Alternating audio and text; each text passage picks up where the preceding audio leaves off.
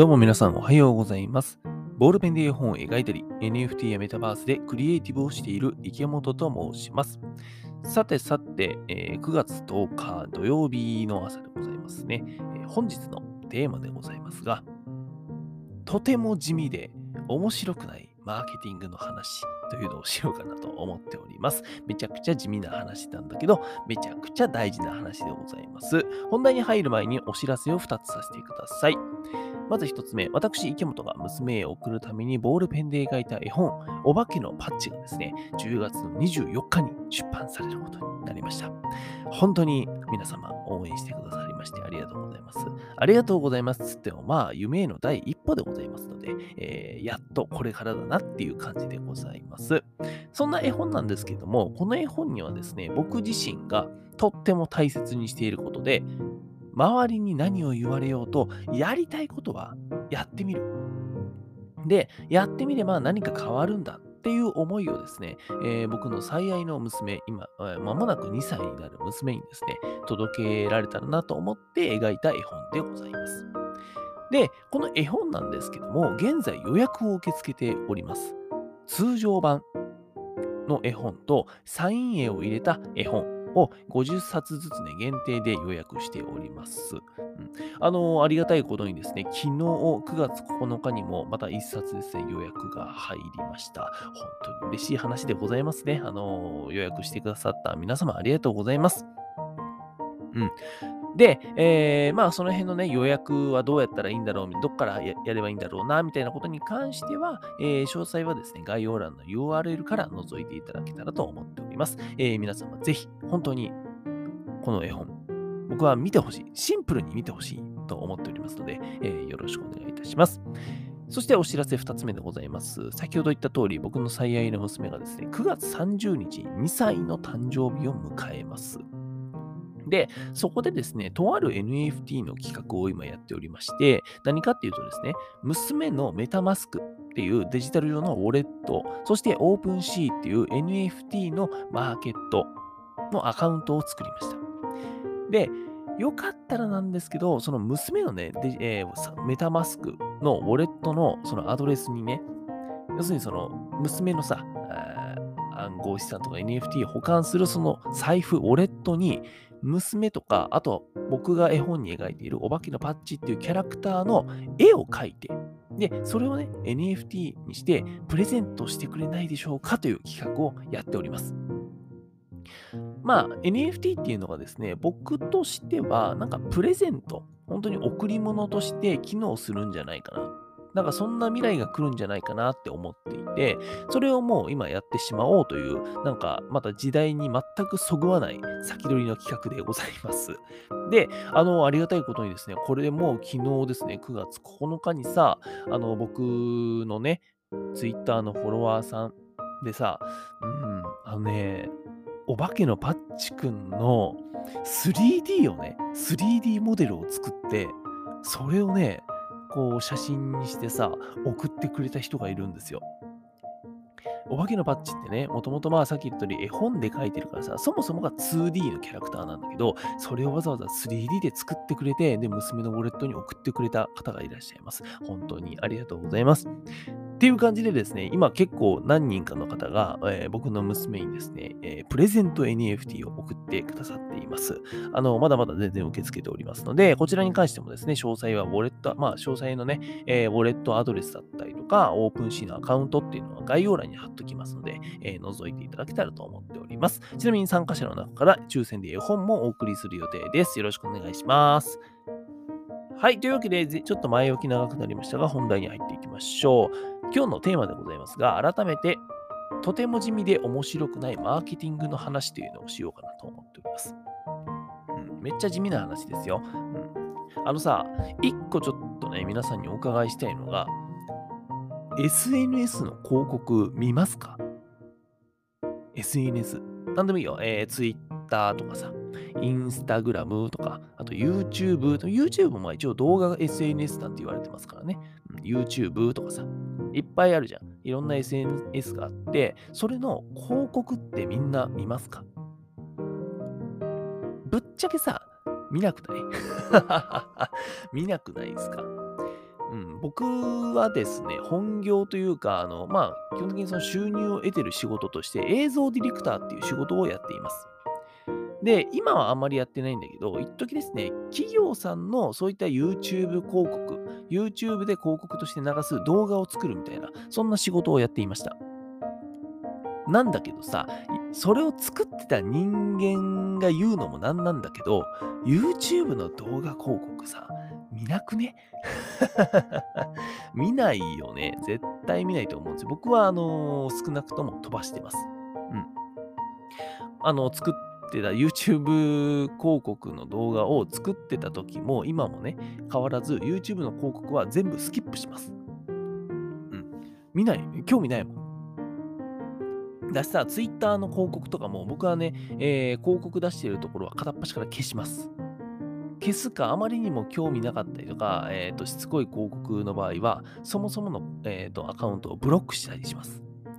みたいな感じで、広告がそんな好きじゃないみたいな、なんかそんな人間なんですよ。別に否定してるわけじゃなくて、えっ、ー、と、なんとなくそういう SNS とか流れてくるのは、なんか、なっちゃうってう、なんかこの感覚みんなあると思うんですよね。で、このさ、SNS の広告をスルーするとか、なんか嫌悪感を感じるのって、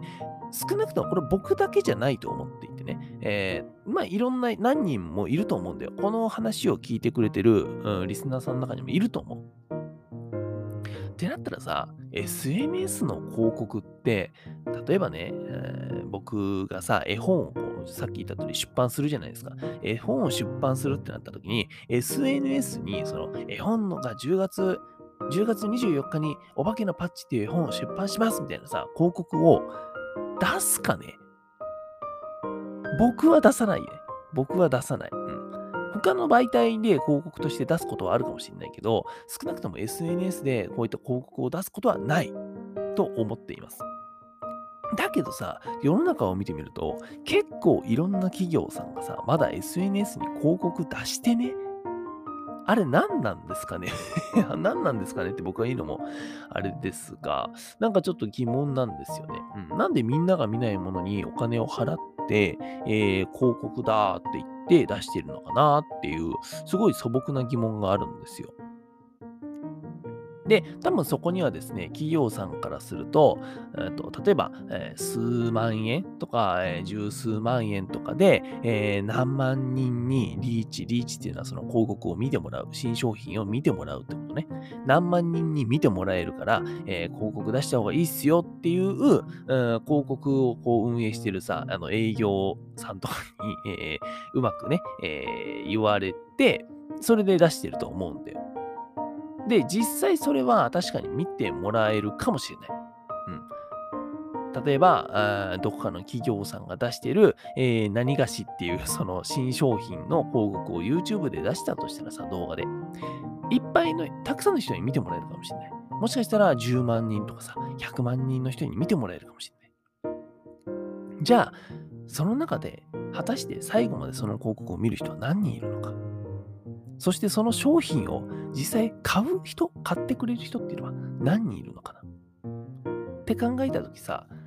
効率が悪くない？効率が悪いし、うーんと、あまりにも見えない、その、うん、データというかさ、それが見えないし。で、やっぱり、えっ、ー、と、お金もかかってるわけだから、非常に効率が僕は悪く思います。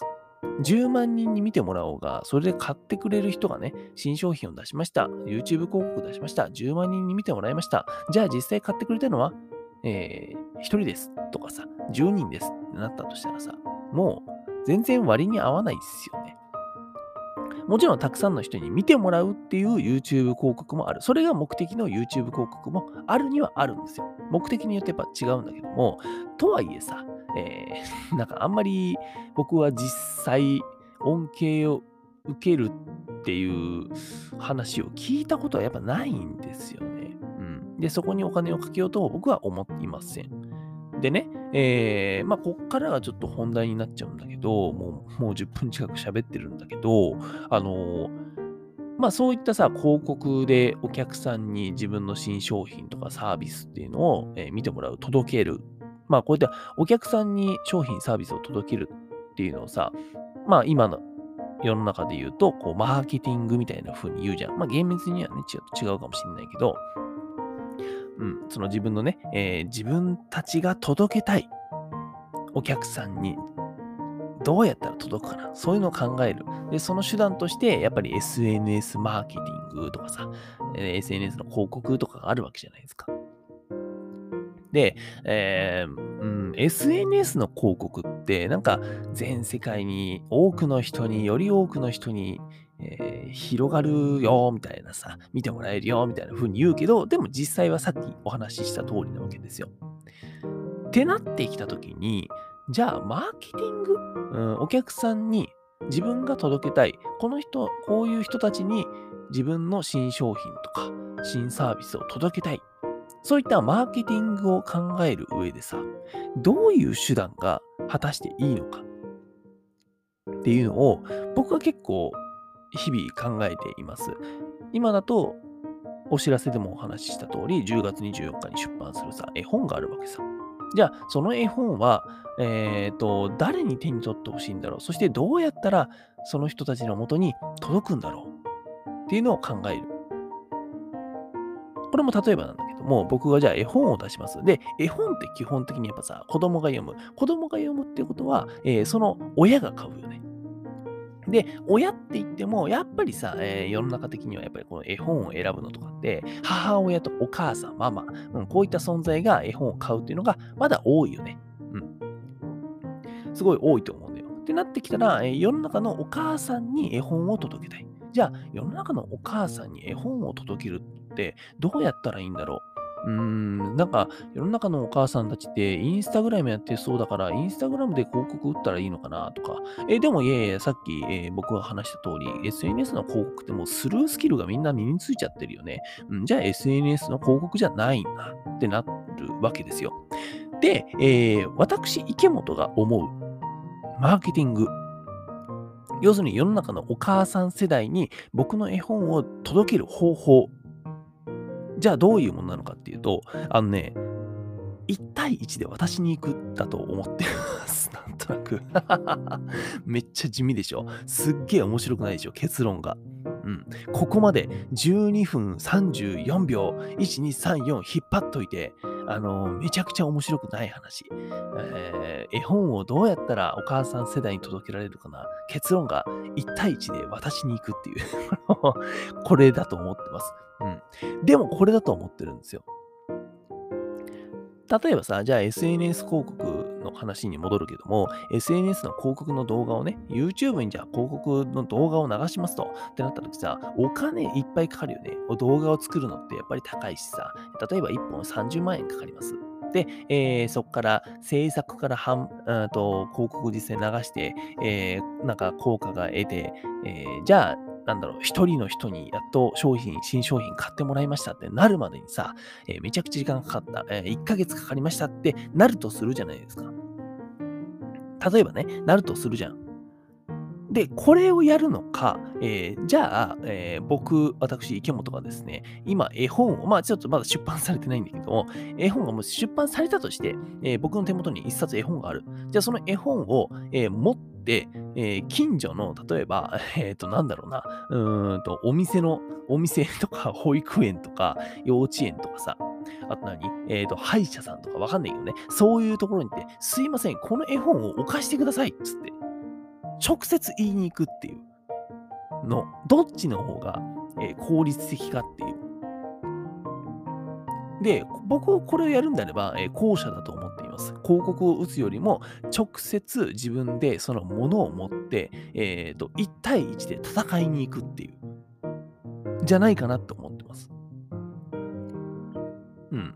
僕がさ、じゃあ絵本をこう手に持って、うんと、何？さっき言ってた幼稚園とかにさ、絵本を持っていくとするじゃないですか。ちょっとごめんごめんなさい、これお貸してくださいと。で、断られるかもしれない。断られたら別に次に行けばいいじゃん。それはもう。そういう人もそれはさ、あの当たり前だけど、その幼稚園とかだったらさ、えー、教育方針とかがあるわけで、えー、そこに対して僕の絵本の、うん、内容がそぐわなければ、それは弾かれるわけだから、よし、じゃあ次行こう。別のところに行こう。でやればいいわけじゃないですか。でさ、1日ね、えー、日中だけでもさ、自転車で近所を回ればさ、絵本を貸してくれそうなとこっていっぱいないですか？さっき言った通り幼稚園。幼稚園だけでもいくつあるんだよって話じゃん。幼稚園、保育園。で何、えっ、ー、と、子供が見る場、見て、なんだろう、例えば歯医者とかさ、え病院とかさ、あの小児科医とかもそういうところもあるじゃないですか。うん、とか、あとは、えっ、ー、と、家族連れで楽しめるカフェとかね、えー、ああいうところとかにも絵本って置けるよね。で、えー、まあ、そんな感じでいろんなところがある。じゃあ、そこに1日かけて回れば、果たして、えー、何箇所回れるのか。そしてもっと言うと、その1日回っただけで何箇所に絵本を置かしてもらえるのか。僕、これで言ったら、あのー、多分っていうか、まあ、実はこれ今からやることなんでね、あのー、たらればの話になっちゃうんだけど、おそらくね、おそらく、直接 SNS 広告とかをやるよりも、直接僕が近所を回って絵本持ってお貸してくれっつって言いに行った方が、絵本がより多くの人に届けられると思っています。じゃないですか、やっぱりさ。えっ、ー、と、僕であれば、あのね、僕今愛知県の一宮市っていうところに住んでるんだけど、愛知県一宮市に住んでいる、うん、絵本作家ですと、娘のために絵本を描きました。えー、クラウドファンディングで、えっ、ー、と、絵本出版に向けたクラウドファンディングやったら75万円の目標金額を達成開始5日目に達成して、えー、支援者数は89人になりましたと。で、さらにですね、あの、新しいテクノロジーのこの NFT とかメタバースっていうところにも、えー、展開しておりましてですね、今後いろいろと面白いことやろうと思ってるんです、みたいなことをさ、言って、えー、まあ、今後もね、え娘のためにどんどん面白いものを作りたいんだと。いう話を、え同じ町に住んでる人にしたらさ、意外に刺さると思いませんか？これって。刺さるでしょ。うん、これは刺さると思いますよ。僕は、えー、この話を例えばね、僕、パパの、パパというみ、うん、娘がいるパパっていうさ、この、えー、身からすると、もしそういう話をさ、熱い話をされたら、あ、すっげえ、なんか応援しよっかなって思っちゃうもん。なんとなくね。っていう感じでさ、えっ、ー、と、もう顔も見えない、何もわからない状態の SNS 広告を流して、ああ、たくさんの人に見てもらえた、わやったやった、全国の人に見てもらえた、やったやったってなるよりは、もう一日、もう直接、えっ、ー、と、1対1で戦いに行くって、もう対面、対面です。対面って言っちゃった。対面ね。対面で、えー、会いに行って、で、えっ、ー、と、しっかりと顔を突き合わせて、うんと自分のことだったりとか、自分が作ったその商品、サ,、えー、サービス、え、作品とかさ、そういったものを、うん、ちゃんと伝えに行った方が、僕は魅力が伝わると思うし、え、そっちの方が、いわゆる、うん、例えば商品であれば、購入していただける可能性っていうのは、手に取っていただける可能性っていうのは広がると思う。って言います。なので、さっき言った通りね、僕、今これはあの、たらればの話でしかないので、えー、今後ですね、ちょっと、えー、これは検証していこうかなと思っています。まあ、何かというとですね、えー、僕がさっき言った通り、10月24日に絵本が出ると。出るんだけども、じゃあそこで絵本出版されました、えー、Amazon とか楽天で、ネットで販売されます、やったやったってなるので、満足するんじゃなくて、直接僕は近所のですね、あの、僕が住んでる愛知県一宮市の周りの、さっき言ってた幼稚園とかさ、保育園とかさ、えー、いろんな病院とかさ、わかんないけどね、そういったところに行って、まあ、病院はちょっとね、あの、ご時世的にあれかもしれないんだけど、まあ、カフェとかね、うん。ちょっと行ってみて、えっ、ー、と、すいません、あの、一宮市の方で娘のために絵本を書いてるんですけども、あのちょっと貸してもらえないですかね っていうのを、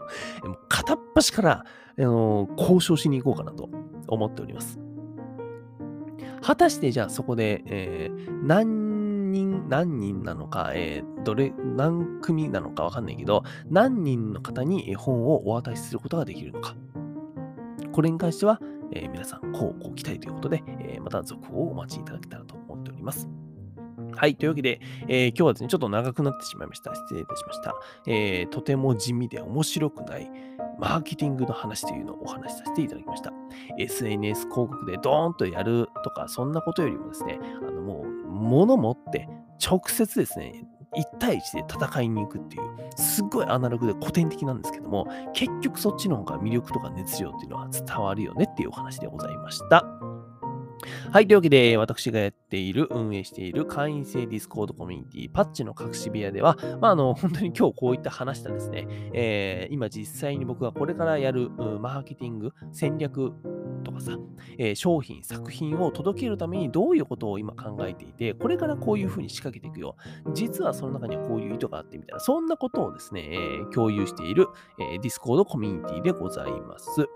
えー、こちらのコミュニティでですね、小さなお化けと小さなクリエイターを応援してくださる方は、えー、ぜひ概要欄の URL からご覧、ご参加いただけたらと思っております。パッチの隠し部屋というコミュニティでございます。あちなみにあの、今日これ話した内容はですね、割と表面上の話でございますので、あのさらに深いところをですね、この後、えー、コミュニティの方にガシガシと、えー、ちょっと書いていこうかなと思っております。じゃあ実際にどういう、どこに届けようかなとか、えー、他にもこういうことを考えてんだけどどうかなみたいなことはね、書こうかなと思っております。はい、というわけで、クリエイターの池本がお送りしました。長くなってすいません。はい、じゃあバイバーイ。